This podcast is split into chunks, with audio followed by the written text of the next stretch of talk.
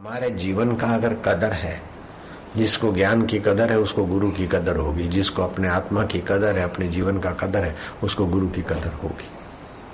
जिसको मनुष्यता की कदर है, उसको गुरु की कदर होगी। अब पशु होके भटकना है तो फिर कोई बात नहीं। कई जन्मों में माता के गर्भ में लटकना हो, गर्भ न मिले तो नाली में बहने की तैयारी हो तो फिर गुरु से जो भी करते करो। लेकिन जिसको अपने मनुष्य जीवन की कदर है वो गुरु की कदर करे बिना नहीं रहेगा। तो आज शंकराचार्य ने कहा, मनुष्यत्व मुमुक्षत्व, महापुरुष संश्रम ए तदिक त्रयम दुर्लभम मनुष्य लोग है एक तो मनुष्य शरीर है, लेकिन मनुष्यता का सदगुण है। मुमुक्षत्व, मोक्ष की इच्छा। जैसे किसी ने हमारी गर्दन पानी में दबोच दी तो हम उस समय नहीं सोचते कि जलेबी खाएँ या पूरी खाएँ या पैसा इकट्ठा करें या इधर जाए बाहर निकले या बाहर निकले। नरेंद्र बोलते थे, कब मिलेंगे ईश्वर? रामकृष्ण बोले, मिलेंगे आखिर देखा बहुत हो गए तो बोले, चलो गंगा जी में। और नरेंद्र की बोची पकड़ के गंगा में दबोच रखा। जितनी देर सह सकते थे, उतना दबोचा, फिर छोड़ा। बोले, कैसा? क्या याद आया? कुछ खाने का, पीने का, किसी से मिलने का, गप लगाने का, भिड़ाने का, कुछ याद आया? बोले, नहीं, बाहर निकले। दूसरी बार उससे कुछ सेकंड ज़्यादा दबोचा तीसरी बार उससे भी ज़्यादा बोले, ये तीनों बार में क्या क्या विचार में बोले, कुछ नहीं, बाहर निकलू बाहर निकलू, बाहर।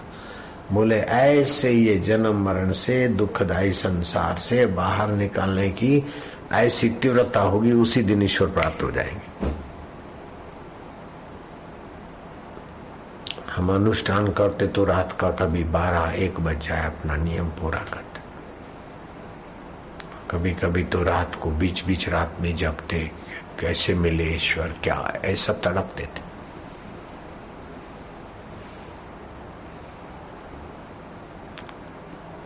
क्यों निश्चिंत आयुष्य नष्ट कर रहे हैं? रोज श्वासोश्वास में रोज एक एक दिन नाश हो रहा है। पैसा गया तो आ सकता है, स्वास्थ्य गया तो हो सकता है, लेकिन बीता हुआ समय गया तो फिर वापस नहीं आएगा। इसलिए ईश्वर प्राप्ति के ईश्वर के सिवाय कहीं भी मन लगाया तो अंत में रोना ही पड़ेगा। आराम प्रिय नहीं था अनुभव जुआनी में आराम प्रिय रहेगा, होगा तो जल्दी बूढ़ा बनेगा और जरा जरा बात में बीमार हो जाएगा। हम जुआनी में आराम प्रिय नहीं थे तो अभी हम बीमार भी नहीं होते। सुना क्या बापूजी बीमार हो गए? एक बार वो फालसी मलेरिया वो भी मच्छरों ने अपना काला हांडी में गरीबों के यहाँ बीच में रहे, मच्छर काटे, भंडारा किया था। उस समय हुआ बस। उसके आगे पीछे कभी सुना क्या बापू बीमार हुआ नहीं। आराम प्रिय इसलिए बीमार होता है बार बार परिश्रम करो। कम खाओ आराम प्रियता छोड़ दे। बीमार होना भी बेवकूफ़ी का फल है। या तो पाप का फल है, अगले जन्म का, या तो अभी बेवकूफ़ी का फल है।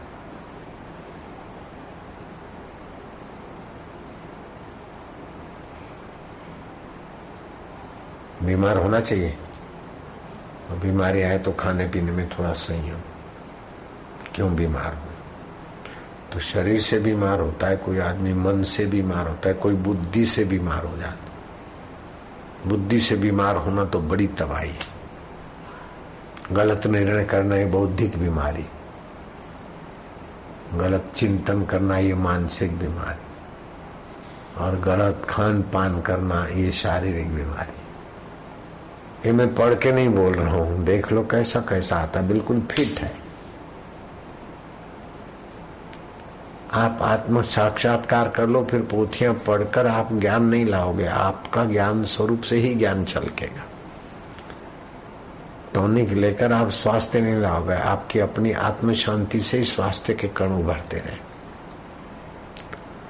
और रोक और पोप करके सत्यानाश करके खुशियाँ नहीं लोगे, अपने आप में तुम तृप्त रहोगे, चाहे शांत सुख हो चाहे हर्ष, उल्लास, विनोद का सुख हो, चाहे ज्ञान का सुख हो, चाहे भक्ति का सुख हो, चाहे योग का सुख हो, लेकिन आपके अपने आत्मा के ही अनेक रूप का सुख आएगा। सतृप्तो भवती, वह तृप्त रहता है। स अमृतो भवती। आंधी, तूफ़ान करने वाले थक जाए। आपको दुखी नहीं कर सकते।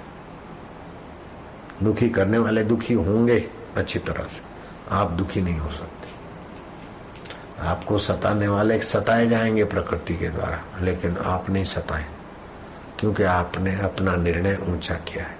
आपने अपने गुरु से वफादारी की है, अपने धर्म से वफादारी की है, अपने ईश्वर से वफादारी की है। आपको डरने की ज़रूरत नहीं। जा मरने ते जग डरे मोरे मन आनंद, कब मरिए, कब मिलिए पाइए पूर्ण परमानंद, कबीर जी कहते हैं, जिस मौत से सारी दुनिया को खौफ उस मौत से भी मैं नहीं डरता। पिछले 2000 वर्ष से हिंदू साधु संतों की निंदा का परंपरा चली आ रही। नानक जी, कबीर जी जब सनातन धर्म के बाद दूसरे धर्म बने ना, उन्होंने फिर हिंदुओं में से तो दूसरों को घसीटा। फिर भी अभी हिंदू धर्म का इतना महत्व है, इतनी साधना की सच्चाई है कि घंटों भर चुप बैठे हो शांति में, ऐसा दूसरी जगह बताओ कि नहीं मिलता है। मैंने तो नहीं देखा दुनिया में। देश भर देश घुमा, मैंने नहीं देखा इतना शांति का धर्म लाभ करते और इतना ऊँचा तात्विक, सात्विक सत्संग।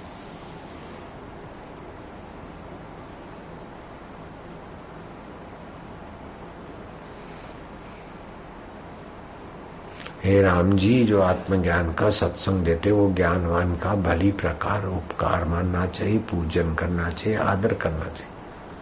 उनका बड़ा उपकार है। और जो मुफ़्त में सत्संग सुनते हैं, लाइट, पंखे, सुविधा लेते हैं, या टुकड़ा खाते हैं, और फिर अगर थोड़ा भी उन्नीस बीस सोचते हैं, उनको बड़ा भारी पाप लगेगा। उनको तो योग वशिष्ठ में कुत्ते वाली कथा पढ़ लेनी चाहिए।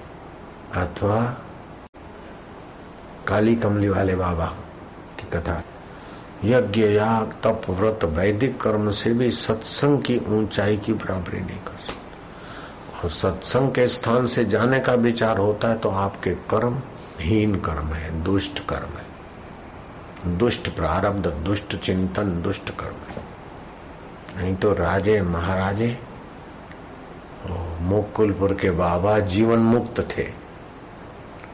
और वहाँ का राजा 1942 की घटना है। अखंडानंद जी के साहित्य में पढ़ लेना। वो सत्संगियों के बीच बाबा बैठे थे और राजा ने पूछा कि महाराज आत्मज्ञानी गुरु का क्या पहचान है? पूर्ण पुरुष की क्या पहचान है? ए, ओए, ए बहरे इधर आना ब्रह्मचारी इधर आना राजा के बच्चे का कान पकड़ के बाहर निकाल दे।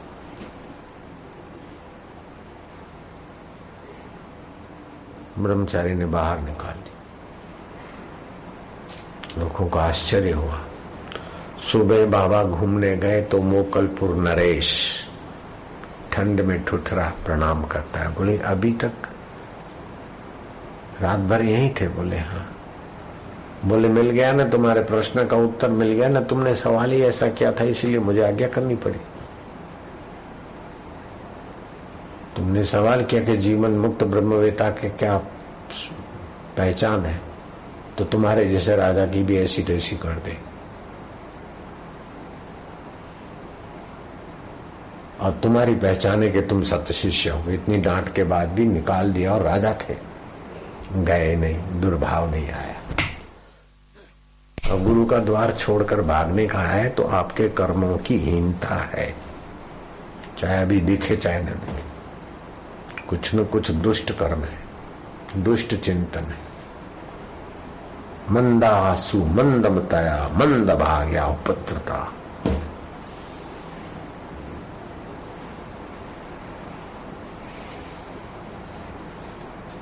सेवा से जी कतरा है आध्यात्मिकता से जी कतरा है तो आपका भविष्य अंधकार में है।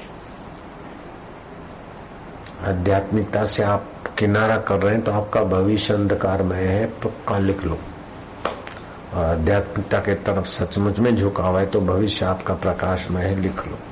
तो उसको कोई रोक नहीं सकता। ये कर्म का सिद्धांत। मेरे को भी इतना ही लोग गुरु के द्वार से धकेलते थे, हम डटे रहे तो मेरा उस समय से भी भविष्य उज्जवल ही है। अगर मैं, मेरे को भाई खींचता था पत्नी खींचती थी, माँ खींचती थी, मित्र खींचते थे। सारे खींचते थे, सारे के सारे। और वहाँ से भी धकेलते थे। फिर भी मैं डटा रहा। मेरा भविष्य उज्जवल हो गया और इसके बाद भी उज्जवल ही रहेगा। मेरा बाल बांका होने वाला नहीं। क्यों? मैंने अपने सदगुरु से निभाई। धर्म से निभाई है, संस्कृति से निभाई है। तो मेरे से जो गद्दारी करेगा, उसको प्रकृति ठोकेगी। मेरे को क्या है? मेरा कोई कुछ नहीं बिगाड़ सकता। प्रकृति उसको अशांति देगी, प्रकृति उसको भविष्य अंधकार में करेगी। मुझे कुछ नहीं करना पड़ता।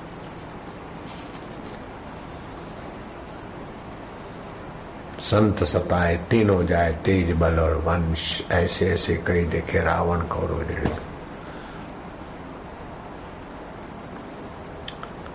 तुमने गाली दी तो तुम मेरे कान खराब हुए तुम्हारी जीभ खराब हुई। मेरा मन खराब हुआ तुम्हारा मन खराब हुआ। लेकिन तत्व दोनों का जो का त्यों रहा। है, है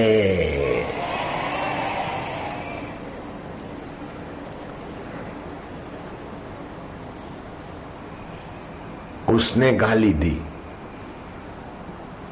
मेरे कान खराब हुए उसकी जीभ और मन खराब हुआ। लेकिन उसका तत्व और मेरा तत्व खराब नहीं हुआ। ऐसा बात है। उसका मैं पना जो है शुद्ध वो वैसे का वैसा है। ऐसा ज्ञान मिलता है क्या कहीं? वो गाड़ी चलाया, उसको एक्सीडेंट हुआ, पैर टूट गया, सिर फूट गया और ट्रीटमेंट में पैसा खराब हुआ, तबियत खराब हुई। लेकिन उसका तत्व जो का त्यों है, आप जो का त्यों कुछ नहीं खराब हो हाँ वो गया और लॉटरी लग गया और दस करोड़ रुपया मिल गया। उसका तत्व भी वैसे का वैसा रहा, कुछ बड़ा नहीं। आत्मदेव ऐसा है। तस्य तुलना के न जाए थे। ऐसे आत्मज्ञान की नजीक ही में आकर फिर जाए इधर उधर तो तबाही है, तबाही। दोष दर्शन का पाप बुद्धि में घुसता है तो गुरुद्वार पे रहने नहीं देता। दोष दर्शन अगर दिख जाए, बुद्धि में किसी के प्रति दोष दर्शन आ जाए, गुरुद्वार पे रह नहीं सकेगा ज़्यादा दिन। पाप ले भागेगा तुमको।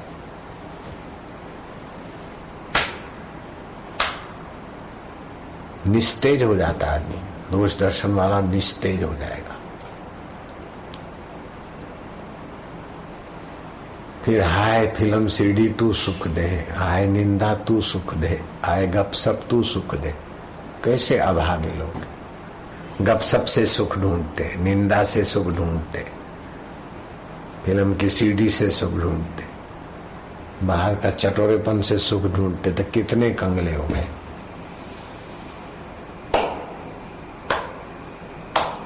वो कंगला है जो बाहर से सुख अंदर भरता है। वो शहनशाह जो अंदर से परमात्मा सुख से बाहर के वातावरण को मधुर करता है। तो मीरा अमीर है, शबरी अमीर है रहीदास अमीर है, जनक अमीर है, सदना अमीर है, और भी कई अमीर आए धरती पर। तत्व में बस ईश्वर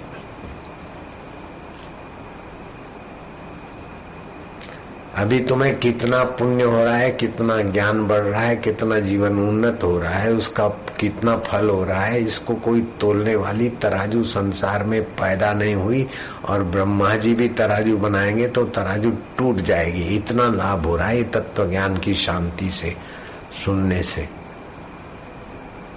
आत्मलाभात परम लाभम न विद्य थे आत्मलाभ से बढ़कर कोई लाभ नहीं। आत्मज्ञानात परम ज्ञानम न विद्यते। आत्मज्ञान से बढ़कर कोई ज्ञान नहीं है। आत्म सुखात परम सुखम न विद्यते।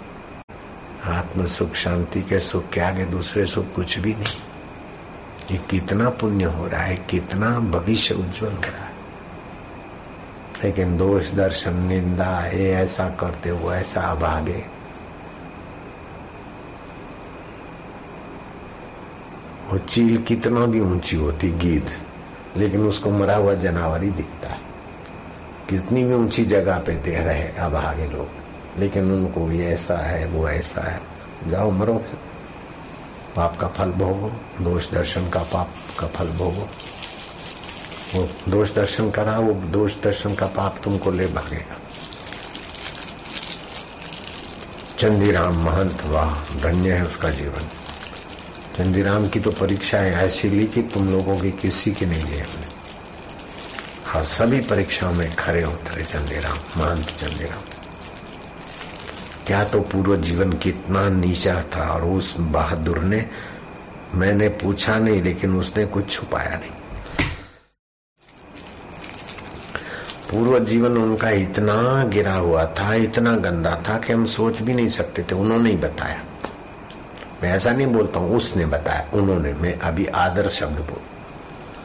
लेकिन फिर जब समर्पित हुए तो छोटी छोटी बेटियाँ छोटे छोटे बच्चे, जो होगा होगा, बापू के पास आ गए घर वाले, समाज वाले पकड़ पकड़ के क्या क्या उन्होंने बोले, नहीं, बस हो गया तो कभी घर जाने की नहीं सोची। शिष्य को ऐसा चाहिए, गुरु को सब कुछ दे, गुरु को ऐसा चाहिए, शिष्य का कछु न दे। शिष्य का न ले हमने क्या लिया, और भी लौटा के दे दिया उसको। उसके परिवार में आज तक सात पीढ़ियों में इतना कोई प्रसिद्ध नहीं हुआ होगा, इतना कोई महान नहीं हुआ होगा, जितना चंदीराम हो गया। मैं चैलेंज से कहता हूँ, अगर परिवार में दम है तो मेरी बात को चैलेंज करके दिखाए। उनकी सात पीढ़ी में इतनी ऊंचाई वाला कोई उनके खानदान में पैदा ही नहीं हुआ। सात पीढ़ियों में बताओ इतिहास। और चंदीराम का पूर्व जीवन कैसा था कि एक दिन भी पत्नी के सिवा नहीं रह सके और बोले, मैं पालनपुर हॉस्पिटल में एडमिट हो गया था पत्नी के साथ रहने के लिए। काम बेकार ऐसा था मेरे को। उसने बताया बेचारे ने। दूसरी पत्नी भी उसी में गई और तीसरी पत्नी सोलह साल की। मैं पचास पचपन का पैसे देके खरीद के ले आया था दलाल और उसके माँ बाप को। और आशीर्वाद लेने गया था कि तीसरी पत्नी के साथ ज़िंदगी चले। तो लीला सा बापू, कहा ये पूछने आया तो बापू ने कहा कि मैं तेरी शादी उससे कराऊँगा। मेरा मन बदल गया, मैं आश्रम में आ गया। वो बच्चे छोटे छोटे बोले, वो तो वही संभालेंगे। जब कभी किसी से मिलते हैं तो मिलने का ज्ञान होता है कि नहीं होता है? होता है। अनुकूल मिलने से सुख होता है कि नहीं होता है? होता है। अनुकूल बिछड़ने से दुख होता है कि नहीं होता है? होता है। प्रतिकूल मिलने से दुख होता है कि नहीं होता है? होता है। तो दुख का ज्ञान, सुख का ज्ञान। ज्ञान ही तो विशेष हुआ। दुखाकार वृत्ति हुई, सुखाकार वृत्ति हुई। मिलनाकार वृत्ति हुई, बिछड़नाकार वृत्ति हुई। उस वृत्ति का ज्ञान होता है कि नहीं होता है? होता है। तो ज्ञान स्वरूप ईश्वर है। चेतन स्वरूप ईश्वर है। आनंद स्वरूप ईश्वर है। और सदा सदा मतलब एक सेकंड का सौमा भाग भी हमसे दूर नहीं हो सकता। दूर होगा तो वो सर्वव्यापक नहीं है। अभी नहीं है, बाद में मिलेगा तो वो सदा नहीं है। तो ईश्वर सर्वव्यापक है, ये पक्का समझ लो। ईश्वर सदा है, ये पक्का मान लो। और ईश्वर परम हितेशी है, परम सुहृद है। अगर वो हमारा हित नहीं चाहते और हमारे सुहृद नहीं होते तो हमको इस प्रकार का ऊँचा ज्ञान, ऊँची साधना और अंतर आत्मा की, प्रीति और मुक्ति की मधुरता नहीं मिलती। हमने कोई ऐसा कर्म किया है चाहे गुरुजनों की सेवा हो, चाहे माँ बाप की सेवा हो, चाहे किसी की निस्वार्थ सेवा हो प्रीति पूर्वक सुमरण हो या सत्संग सुनने का पुण्य हो, उससे भगवान संतुष्ट हुए हैं, तभी हमको इतनी ऊंचाई का ज्ञान देते हैं, दिलाते हैं। ये मैं आपको पढ़कर नहीं कह रहा हूँ, बिल्कुल सच्ची अनुभव की बात कह रहा हूँ। कोई आज किताब पढ़ के मैं तुमको ये साधना सिखाने का नहीं कर रहा हूँ। लेकिन वो ईश्वर की कृपा है। हम लोगों के अंतकरण में उसी की प्रेरणा है। इसको बोलते भगवत प्रसाद जा बुद्धि। भगवान के प्रसाद से बनी हुई बुद्धि। भगवत प्रसाद जा। तामसी बुद्धि, शराबी, कबाबी और दूसरे में दोष देखने वाली होती है। पुण्य को पाप पाप को पुण्य मानती है। चोरी, जारी, हिंसा, बदमाशी, अरे बोले यही तुम ज़िंदगी चार दिन की। ये तामसी माता, पिता, धार्मिक है उनकी मज़ाक उड़ाएँगे। धार्मिक लोगों की खिल्ली उड़ाएगी तामसी बुद्धि। राजसी वाले खप्पे खप्पे, काम में, क्रोध में, धन में ढगला करते जाएँगे, बढ़ाते जाएँगे। लोभ, यहाँ और वहाँ सुखी, ये नामना वामना। सात्विक बुद्धि संयम को महत्व देगी, सत्संग को महत्व देगी पुण्य दान को महत्व देगी। भविष्य में भी सुखी रहे स्वर्ग आदि में। ये सात्विक बुद्धि और भगवत प्रसाद जब बुद्धि भगवान को अपना मानेगी, अपने को भगवान का मानेगी और प्रीति पूर्वक सात्विक आहार व्यवहार। और कुछ ले गया देगा तो लेंगे तो भगवान की प्रसादी समझ के लेंगे और देंगे तो भगवान की चीज़ समझ के देंगे। अपना अहम महत्वपूर्ण नहीं है, क्योंकि अहम कल्पना है। मेरा नाम आए, फ़ोटो आए, अखबार में आए, ऐसा नहीं होगा भगवत प्रसाद या बुद्धि को। अपने चल रहे अन्न क्षेत्र बिहार में। कितनी जगह पे चल रहे अभी मेरे को पूरा पता नहीं है। फलानी जगह फलानी जगह फलानी जगह चल रहे मैं और चलाओ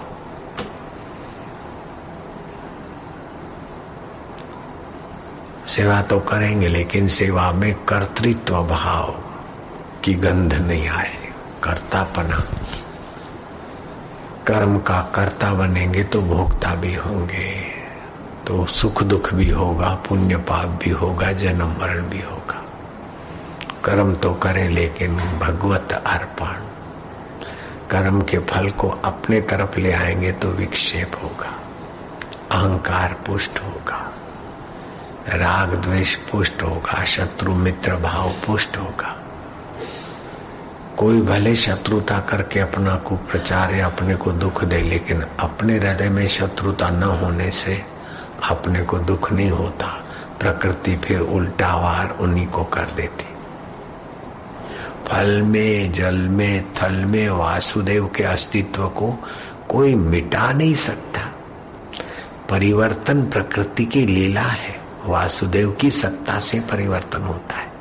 जैसे पानी में उथल पाथल झाग बुलबुले, ये वो सब सब भी पानी है।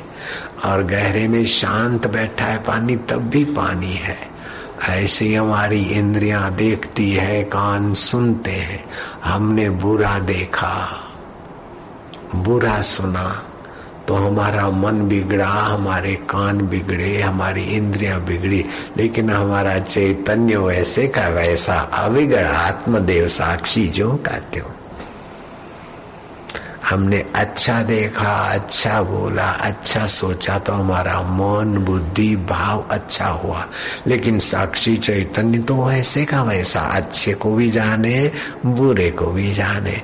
अच्छा आया गया, बुरा आया गया, लेकिन रहा कौन? मेरे प्रभु जी, आप ही रहे। मैं मर जावा, तू जीवे। मेरा मैं मर जाए, तू जिए, तरंग मरे और सागर जिए। बिंदु मरे और सिंधु जिए तो बिंदु मरेगा किसमें? सिंधु में ही। ऐसे ही अपने को वासुदेव में मानना शुरू करो। आप वासुदेव में मिल जाओगे। माँ के गर्भों में क्यों आना? क्यों भटकना?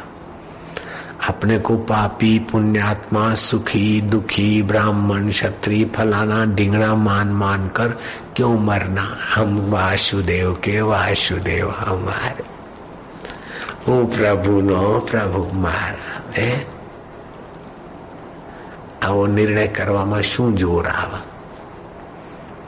હું મારા પ્રભુનો પ્રભુ મારા પ્રભુ મારા સત્ય સ્વરૂપ પ્રભુ મારા ચૈતન્ય સ્વરૂપ પ્રભુ મારા આનંદ સ્વરૂપ અને પ્રભુ મારા નિત્ય અને પ્રભુ મારા સર્વ સમર્થ અને દરેકને કર્મના ફળ ભોગવીને વહેલા મોડા પોતાની સાથે મિલાવાની લીલા છે આ સંસાર મારા લીલાધરની લીલા છે મારા લીલાશા બાપુની લીલા છે મારા લાલજીની લીલા છે મારા ઠાકોરજીની લીલા છે જો નામ રખતે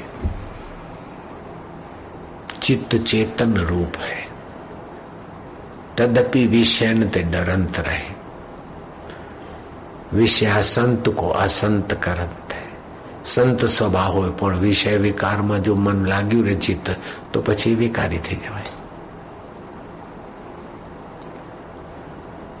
तुम चैतन्य का सुमरण करो ज्ञान स्वभाव में आनंद स्वभाव में सुमरण ऐसा कीजिए खरे निशाने चोट मन ईश्वर में लीन हो हले न जिह्वा होठ पहले भाई सुमरण करो हर्ष फिर दीर्घ फिर प्लुत फिर आज जैसे प्लूत को भी लंबा के करवाया ना?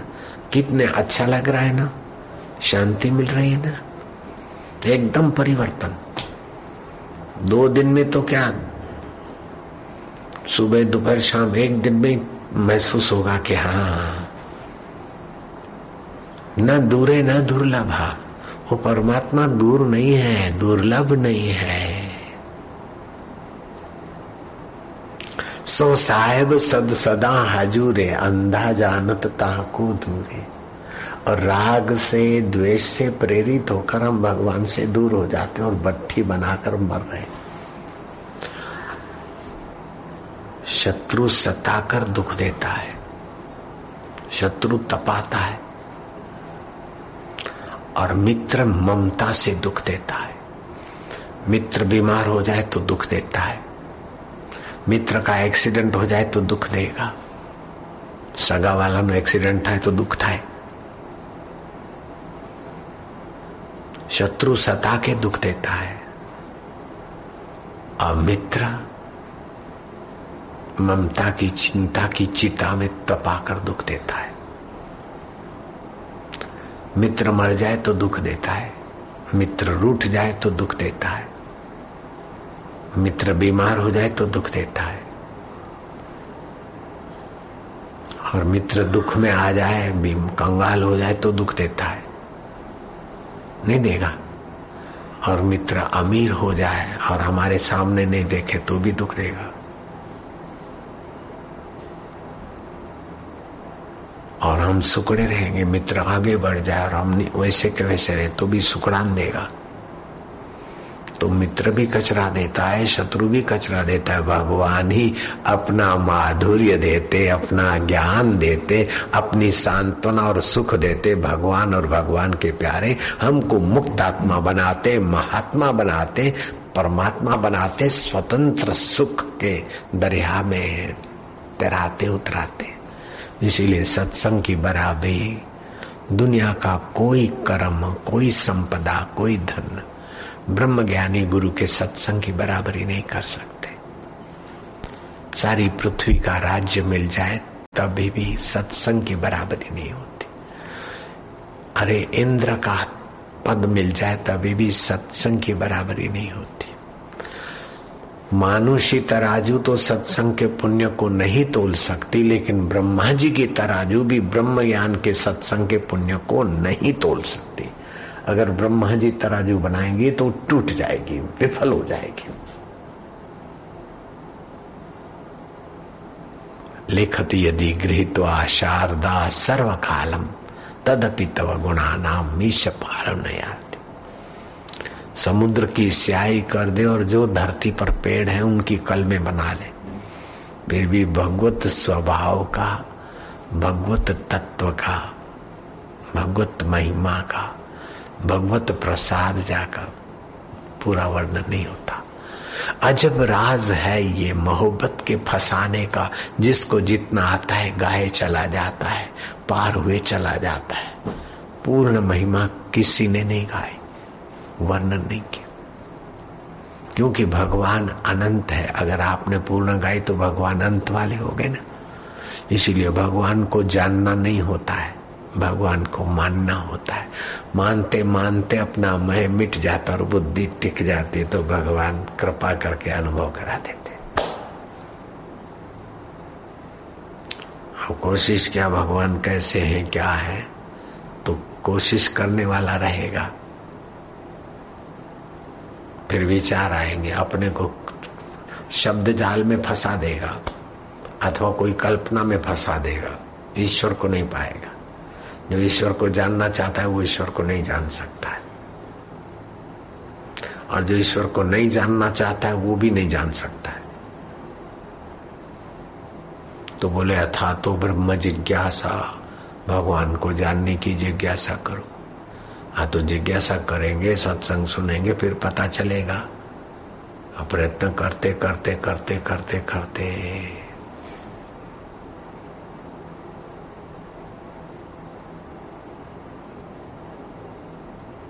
तो कृपा करके प्रकट हो जाता। प्रेमपुरी महाराज का आश्रम है बंबई में। वो लगभग सौराष्ट्र के संत गृहस्थी जीवन सौराष्ट्र का था। सन्यासी बने, जहाँ तक मुझे बात सुना है मैंने। ईश्वर की खोज में गए गए गए गए तो केदारनाथ के करीब कहीं रहने लगे। अलकनंदा के किनारे बैठे रहे, कैसे मिलेंगे ईश्वर ऐसा तो जब तड़प खूब बढ़ती है तो ईश्वर न जाने कब किस रूप में आकर अपनी कृपा बरसा दे।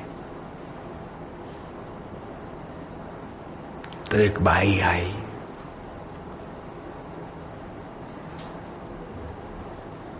केदारनाथ के रास्ते जो अलकनंदा जो भी सरिता होगी।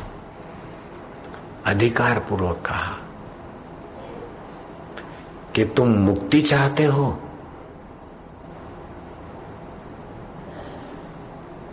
प्रेमपुरी, तुम मुक्ति चाहते हो? तो देखा कि भाई अधिकार पूर्वक नाम लेकर बोल रहे बोले हाँ मातेश्वरी। बोले, तुम किस से बंधे हो? धन से बंधे हो? धन कितना आया चला गया? कुटुंब से बंधे हो तो साधु हो गए। किस से बंधे हो? मुक्ति चाहते हो तो तुम किससे बंधे हो? खोजो। किससे बंधे हो? खोजो। ज़रूरत पड़ी तो मैं आऊँगी। वो एकदम परिपक्व फल और जरा सा हवा का झोंका लगे तो धरती पे। खोजा कि हम किससे बंधे हैं? शरीर समय पाकर चला जाएगा। ये भी चलेगा, ये भी चलेगा। वास्तव में हम मुक्ति चाहते हैं तो हम मुक्ति चाहने वाले को। बंधे किससे? खोदते खोदते खोदते खो भगवत कृपा हो गई। खोदते खोदते मैं खो गया। जिसको खोजता था वही हो गया प्रेमपुरी महाराज, आनंदित रहते। फिर तो धीरे धीरे भक्त बढ़े। अभी भी उनका प्रेमपुरी महाराज के नाम का बम्बई में कहीं आश्रम है, मैंने देखा नहीं, सुना है। और मैंने सुना है, वो सच्चा है। अखंडानंद जी महाराज उधर गए, आए, उनके साहित्य से मैंने जाना है। और वे सत्संग करवाते रहते थे। कभी कोई संत, कभी कोई संत मुंबई में, प्रेमपुरी आश्रम में।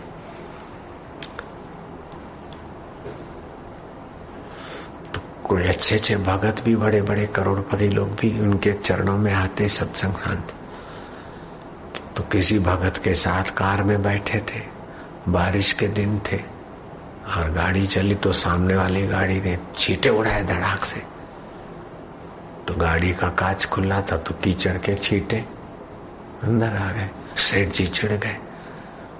प्रेमपुरी महाराज तो वासुदेव सर्वमिति, घटना तो वही की वही। लेकिन समझ अलग रही। सेठ और ड्राइवर तो दुखी हो गए।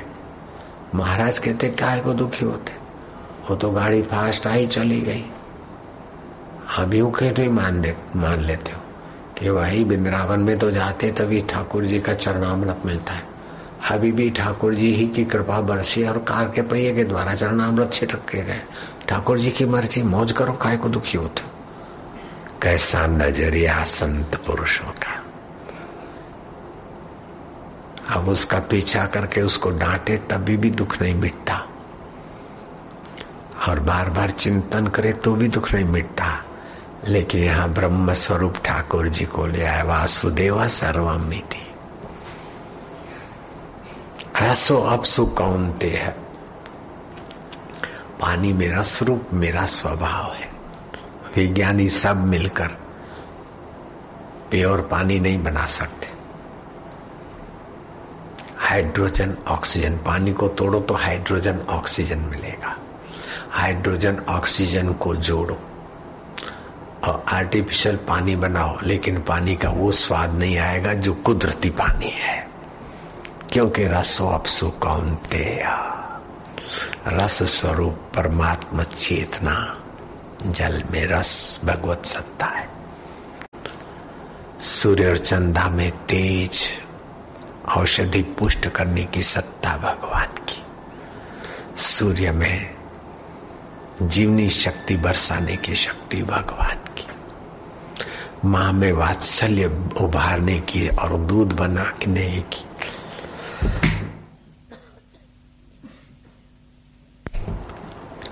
सत्ता भगवान की। तो बोले, नहीं, ये तो ऑटोमेटिक है। बच्चा घर में आएगा और ये सोइन सोइन ये ऐसा ऐसा होता है दूध बनेगा। तो तुम रोबोट बनाते हो, एक रोबोटी बनाओ और उसको घर धारण कराओ और रोबटी दूध बना के दिखा दे तो मैं तुम्हारा चेला हो जाऊँ। लो। चैलेंज है मोनस ने रोबोट तो बनाया अब रोबटियाँ बनाओ।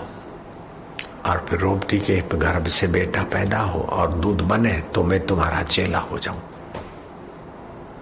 और मेरे चेले भी आपको समर्पित कर दूँगा। आप बापू के भी गुरु और बापू के भक्तों के भी। हरि अनंता, हरि कथा अनंता, हरि सामर्थ्य अनंता, हरि प्रसाद अनंता। मैं कहीं पढ़कर आज तुमको प्रवचन सुना रहा हूँ, ऐसा नहीं है। आप ईश्वर में रहो तो आपकी बुद्धि में ईश्वर का ज्ञान आएगा। आपके शरीर के केंद्रों में आरोग्य के कण ईश्वरीय सत्ता से उभरे। ज्ञान के लिए आपको पोथे नहीं रटने पड़ते और स्वास्थ्य के लिए आपको टॉनिक नहीं खानी पड़ती। और प्रसन्नता के लिए रॉक और पॉप म्यूज़िक की आपको ज़रूरत नहीं पड़ेगी। प्रसन्नता आपके अंदर से ही उभरेगी और आपकी निगाहों से वातावरण में शांति और प्रसन्नता आ जाएगी। कैसा है भगवान का प्रीति? कैसा है भगवान का ज्ञान? कैसा है भगवान का चिंतन? कैसा है भगवत प्रसाद जा माहौल? औद्योगिक अहमदाबाद। और दिन भर काम धंधे और घर बार में, और अब भी बैठे तो नैमिषारण्य में जैसे ऋषि शांत बैठे रहते, ऐसी शांति अभी दिख रही है। ये क्या भगवत प्रसाद या मति का फल नहीं है? ये सत्संग की महानता का दर्शन नहीं है? सत्य स्वरूप ईश्वर की महानता का दर्शन नहीं है? ईश्वर की सत्यता का, चेतनता का, माधुर्य का दर्शन नहीं है? काहे रे बन खोजन जाई सर्व निवासी सदा अलेपा तेरे संग सहाय फल बन के बिगड़ गए, लेकिन अस्तित्व वही का वही। लहर बन के बिगड़ गई, पानी वही का वही। मकान बिगड़ के, बन के बिगड़ गए, आकाश वही का वही। सृष्टिया बन के बिगड़ गई, मेरे प्रभु तुम वही के वही। हज़ारों जन्म हमारे बन के बिगड़ गए, अभी भी वही के वही। हज़ारों दिन आके चले गए। मेरे साक्षी प्रभु, तुम वही के वही। हज़ारों रातें आई और गई, उसको जानने वाला वही का वही। हज़ारों संध्याएँ आई और गई, तुम वही के वही। हज़ारों सुबह आई और गई, तुम वही के वही। हे मेरे सत्य स्वरूप हे मेरे चेतन स्वरूप हे मेरे साक्षी स्वरूप हे मेरे ज्ञान स्वरूप। ऐसा करते करते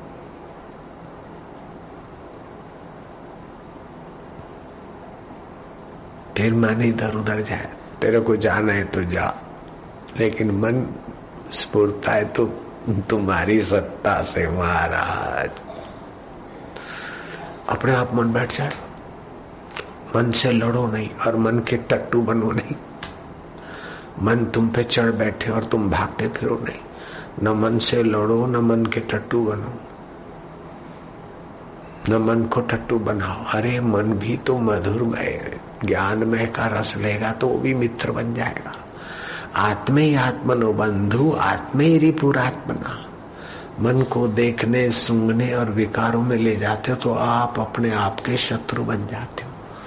और मन को इधर उधर से, युक्ति से लाल्यते पाल्यते बालवत मना। जैसे बच्चे को समझा बुझा के, फुसला के पटा के फुसलाइन પટાવીને મનને કેમ બાળકને આપણે ભણાવી ગણાવી ગ્રેજ્યુએટ કરી દઈએ છીએ ऐसे मन को फुसला के कभी हरिनाम कीर्तन कभी सेवा कभी सत्संग कभी कुछ भगवान में भगवत प्रसाद जामे अब भगवत रस में मन को लगा तो उसको एक बार रस आ गया चल पड़ेगा पान मसाला सत्यानाश करता है फिर भी वहां से रस आ गया तामसी तो मन उधर चल पड़ता है पैसे खर्च करके तबियत को दाव पे लगा के भी चल पड़ता है। ऐसा है, रस आ जाएगा दारू दारूडिये को दारू से रस, अफीमची को अफीमची से रस, फिल्मबाज को फ़िल्म से रस, गपोड़ी को गपोड़ियों से रस, ऐसे निंदकों को दूसरे निंदकों से रस। सिंध देश में बड़े प्रसिद्ध मुसलमान फकीर हुए कि हिंदू थे, भगवान जाने। बताया नाम था, शायद हिंदू ही होंगे। बताया फकीर। वो अपने माँ के संपर्क में भी रहते थे। फक्कड़ फकीर बन गए, लेकिन माँ की प्रीति, श्रद्धा, जैसे हम भी तो जीवन भर हमारी माँ हयात थी तो उनके साथ ही तो रहे। तो उनकी माँ ने कहा कि, बेटा, जरा आग जलानी है, पहले माचिस इतने विकसित नहीं हुए थे। ऐसा लगता तो किसी के घर से आग ले आके फूंकते थे तो बताया गया, बोले, माँ, सबने भोजन भोजन बना के आग शांत। अग्नि तो नहीं है। बोले, फिर तुम तो पहुँचे हुए फकीर हो। जाओ, नरक से अग्नि ले आओ। बताया वहाँ से क्या माँ नरक में अग्नि उतने कोई नहीं। दोजक में अग्नि कोई नहीं। तो बोले, मैंने सुना है कि दोजक में पापी लोग अग्नि में जलते रहते तो थोड़ी ले आओ। तुम पहुँचे हुए फकीर हो। बोले वो पापी लोग, यहाँ द्वेष करके अपने हृदय को जलाते रहते और जहाँ इकट्ठे होते वहाँ आग बन जाती। ये ऐसा है, ये ऐसा है ऐसा है, वैसा है। पापी फरियादी होते हैं और दूसरों को दूसरों पर दोषारोपण करते, तपते रहते किन्न होते रहते और ऐसे लोग जहाँ इकट्ठे होते वो नरक हो जाता है। और पुण्यात्मा जहाँ इकट्ठे होते हैं, ऐसा स्वर्ग सत्संग हो जाता है। वैंकुट से भी ऊँचा हो जाता है। राम परवाना भेजिया, वाचत कबीरा, रोए, क्या करूँ तुम्हारी वैंकुट को जहाँ साध संगत नहीं होए? हे प्रभु वैंकुट में आ जाए लेकिन सत्संग नहीं है तो वैंकुट में भी जय विजय, राग द्वेष में आए, और हिरणाक्ष, हिरणाकश्यप बने, रावण और कुंभकर्ण बने, शिशुपाल और दंत वक्र बने, और तुम्हारे हाथ से मरना पड़ा। हमको वैंकुंठ नहीं चाहिए, ठाकुर जी, हमें तो सत्संग देते रहना। कबीरा मांगे मांगणा प्रभु दी जो मुहे दोए हमारी झोली में दो चीज़ देना। हमारा ठाकुर जी हमारी झोली में बे वस्तु नाखजो संत समागम हरि कथा, तुलसी नहीं, मेरी बोल रही। कबीरा मांगे मांगणा प्रभु दीजो मोहे दोए संत समागम हरि कथा, मोघर निश दिन होए। मेरे घर में रोज संत समागम हरि कथा अब घर में रोज कथा कैसे हो? आजकल तो पुस्तक, कैसेटों के द्वारा घर में रोज कथा हो। संत समागम, जहाँ संत संत की कथा होती है, सत्संग होता है, वही संत समागम है। संत समागम हरि कथा मोह घर निश्चित दिन हो संत समागम नहीं होगा तो असंत समागम होगा। हरि कथा नहीं होगी तो राग और द्वेष की चर्चा होगी। ये ऐसा है, ये ऐसा है, वो ऐसा है। या तो राग से बंधेंगे, या तो मित्र से फंसेंगे, या तो शत्रु से तपेंगे, और क्या हो जाएगा? भगवत कथा के सिवाय कोई भी चर्चा करोगे तो या तो शत्रु से तपेंगे, या तो मित्र से दुखी होंगे, चिंतित होंगे, फंसेंगे। या मित्रता में फंसेंगे, या तो शत्रुता में जलेंगे। तीसरा कोई उपाय नहीं है।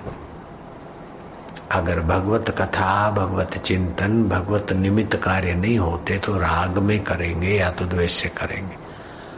तो द्वेष भी तपाएगा और राग भी फंसाएगा। इसीलिए कोई भी काम करो तो राग की प्रधानता नहीं, द्वेष की प्रधानता नहीं, भगवत प्रधानता, धर्म की प्रधानता, सद्भाव की प्रधानता। पंडित नेहरू के पिता का नाम था मोतीलाल नेहरू। मोतीलाल नेहरू और मदन मोहन मालवीय जी की खूब आपस में बनती थी। एक दिन एक दिन मोतीलाल नेहरू ने कहा कि, मालवीय जी, आप मुझे सौ गालियाँ दे दो। मैं आपको कुछ नहीं कहूँगा। दुखी नहीं होऊँगा। मेरी सहन शक्ति का परीक्षा ले लो। मालवीय जी ने बहुत ऊँचा उत्तर दिया। बोले, आपको सौ गाली दूँ, आपको दुख होए ना होए, आपकी सहन शक्ति में आप पार हो जाए या ना हो। लेकिन मैं सौ गाली दूँगा तो अपनी जीव और अपना अंतरकरण और अपने ज्ञान तंतु मेरे खराब करूँगा? ऐसा घाटे का सौदा हम नहीं करते। घाटे का शब्द मैंने मिलाया है। वशिष्ठ जी बोले, हे राम जी, ऐसा सुख स्वर्ग तथा और किसी स्थान में भी नहीं है, जैसा सुख आत्मा में स्थित होकर पाया जाता है। हे राम जी, आत्म सुख में विश्रांति पाने के निमित्त मुनीश्वर, देवता, सिद्ध और महर्षि दृश्य दर्शन का संबंध त्याग कर स्थित होते हैं। इससे देखो आत्म सुख आत्म सामर्थ्य आत्म रस आत्म विश्रांति वो बहुत ऊँची चीज़ है। उसको पाने के लिए दृश्य और दर्शन का आकर्षण छोड़कर बड़े बड़े बुद्धिमान, राजे, महाराजे, जति, जोगी, उच्च कोटि के लोग उस सुख के लिए यत्न करते और पा लेते हैं। वो सुख कैसा है, बोले, सत्यम ज्ञानम अनंतम ब्रह्म। वो सत्य स्वरूप है, ज्ञान स्वरूप है, अनंत। जिसका अंत न हो, वह अनंत ब्रह्म स्वरूप है। ब्रह्मी स्थिति प्राप्त कर। तो ब्रह्म सुख के आगे, ब्रह्म ज्ञान के आगे, ब्रह्म विश्रांति के आगे, स्वर्ग का वैभव भी बोना हो जाता है। तो इंद्रियों के द्वारा जो आदमी संसार में भागता फिरता है, ये तब तक भटकना होता है, चौरासी लाख योनियों की सजा भोगनी होती है, जब तक आत्म सुख नहीं मिला। ये ज़रूरी नहीं कि हम नाक से मज़ा लेंगे तो ही जिएँगे। जीव से मज़ा लेंगे तो ही जिएँगे। काम इंद्री से मज़ा भोगकर तो तबाही होती है। ये मज़ा तो ऊपर से दिखती है सजा। जैसे खेत खली के पतंगियों को मज़ा दिखती और लाइट के नजीक जाते, हवा के झोंके और ट्रैफ़िक के धक्कों से गिर जाते और छटपटा के मरते रहते। ऐसे इंद्रियों के जो भी सुख है, वो विकारी सुख जीव को कई जन्मों तक ऐसे ही छटपटाहट में भटकाता रहता है। तो आत्म सुख बहुत ऊँची चीज़ है, आत्मज्ञान बहुत ऊँची चीज़ है, आत्मरस बहुत सार स्वरूप है। और वो सहज में है, रात को तुम कुछ देखते नहीं, कुछ सुनते नहीं, कुछ चकते नहीं, कुछ स्पर्श नहीं करते, और गहरी नींद में चले गए। और सुबह ताजे होकर आते।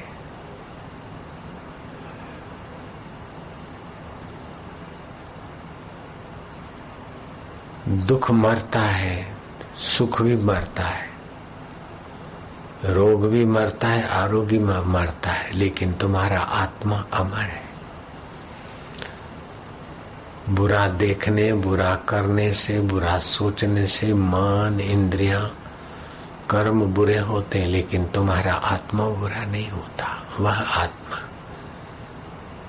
उस वो जिसको कोई बुराई नहीं छुए, कोई अच्छाई जिसके आगे माना नहीं रखे, वो ऐसा परम निर्दोष नारायण, निरंजन देव का सुख, ज्ञान और अमरता है। कितना भी बुरा आदमी हो या भला आदमी हो, रात को गहरी नींद में एक हो जाते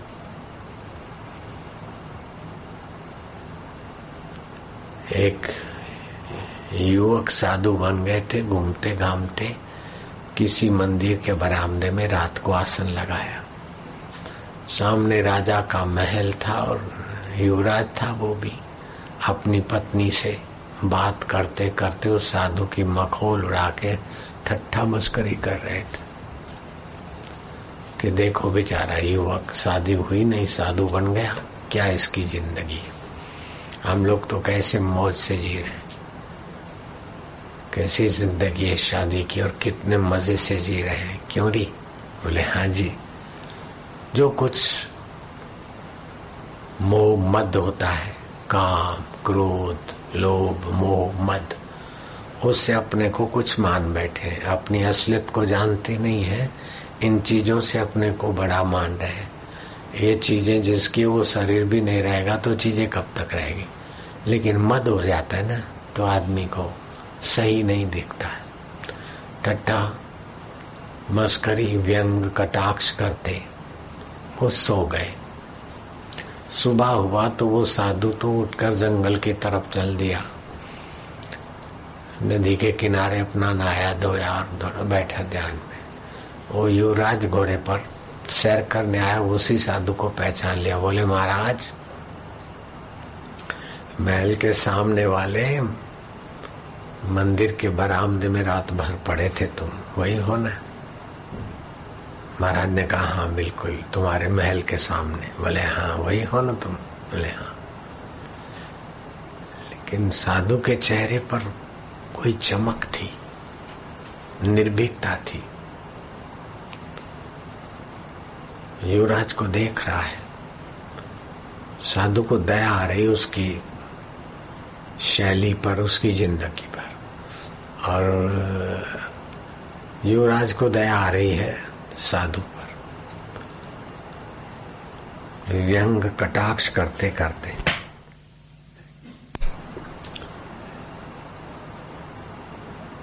युवराज जो अभी शादी हुई थी और राज तिगलक भी हो गया था पूछा, महाराज, रात कैसी भी थी तुम्हारी? महाराज भी आत्म सुख से तृप्त रहने वाले थे। शरीर में नहीं हूँ, इंद्रिया में नहीं हूँ, बुद्धि में नहीं हूँ, इन सब का अधिष्ठान सत्य चित्त, आनंद, आत्मा में हूँ।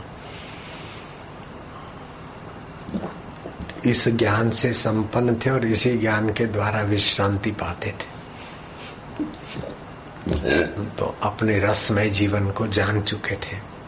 रसो वही स वैश्वानरो, वह भगवान रस स्वरूप है। जगत में जो भी थोड़े थोड़े रस है, उसके मूल तो वही भगवान ही है। जैसे हमने फूल लिए, सूँगे, मज़ा आया, रस आया तो मूल में चेतन है, तभी रस आएगा। इसकी उत्पत्ति में भी चेतन का सहयोग है, सुगंध में इसी का सहयोग है, तभी रस आएगा। तो जहाँ भी रस है, उसका मूल को खोजो तो भगवान का ही होगा। लेकिन ये इंद्रियों का इसलिए जीव भटक जाता है और मूल भगवान का रस जीव का बेड़ा पार हो जाता है। तो बोले, रात कैसी बीती महाराज? महाराज ने कहा, अरे, रात कैसी बीती? कुछ तो तुम्हारे जैसी और कुछ तो बहुत ऊँची रात थी बोले, मेरे जैसी? मैं महल में सोया था और आप खुले बरामदे में लावारिश जगह पे सोए थे। मेरे जैसी रात तुम्हारी? बोले, राजन, राज्य चलाते तो बुद्धि भी होगी। बुद्धि है ऐसा नहीं कहा, बुद्धि भी होगी।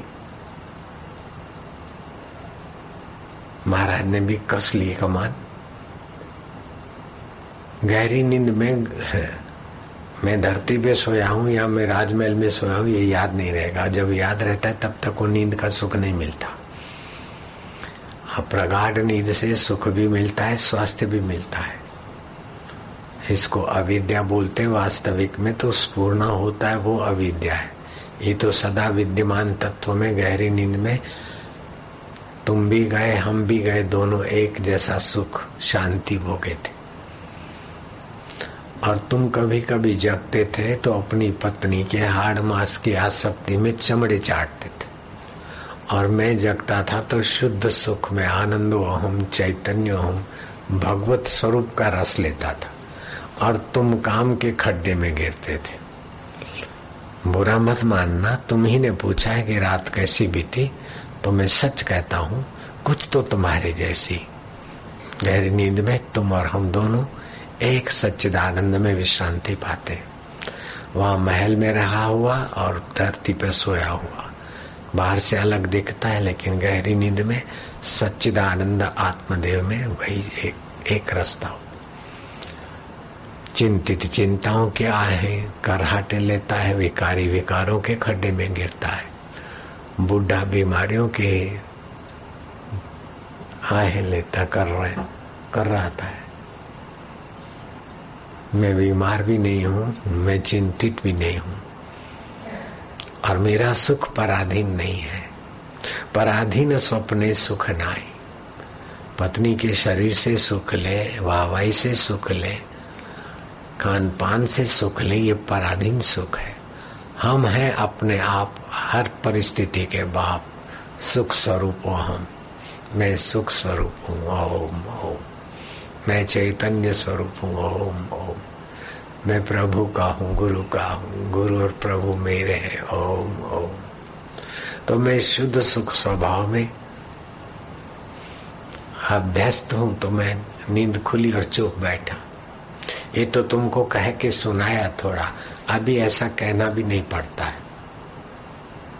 उठत बैठत वही उठाने का तो हम उसी ठिकाने। जहाँ से मन, बुद्धि स्फुरित होते, उसी में हम शांत होना जानते। उसी रस स्वरूप में, ज्ञान स्वरूप में, चेतन स्वरूप में, आनंद स्वरूप में, जिसमें भगवान नारायण चार चार मास विश्रांति पाते हैं।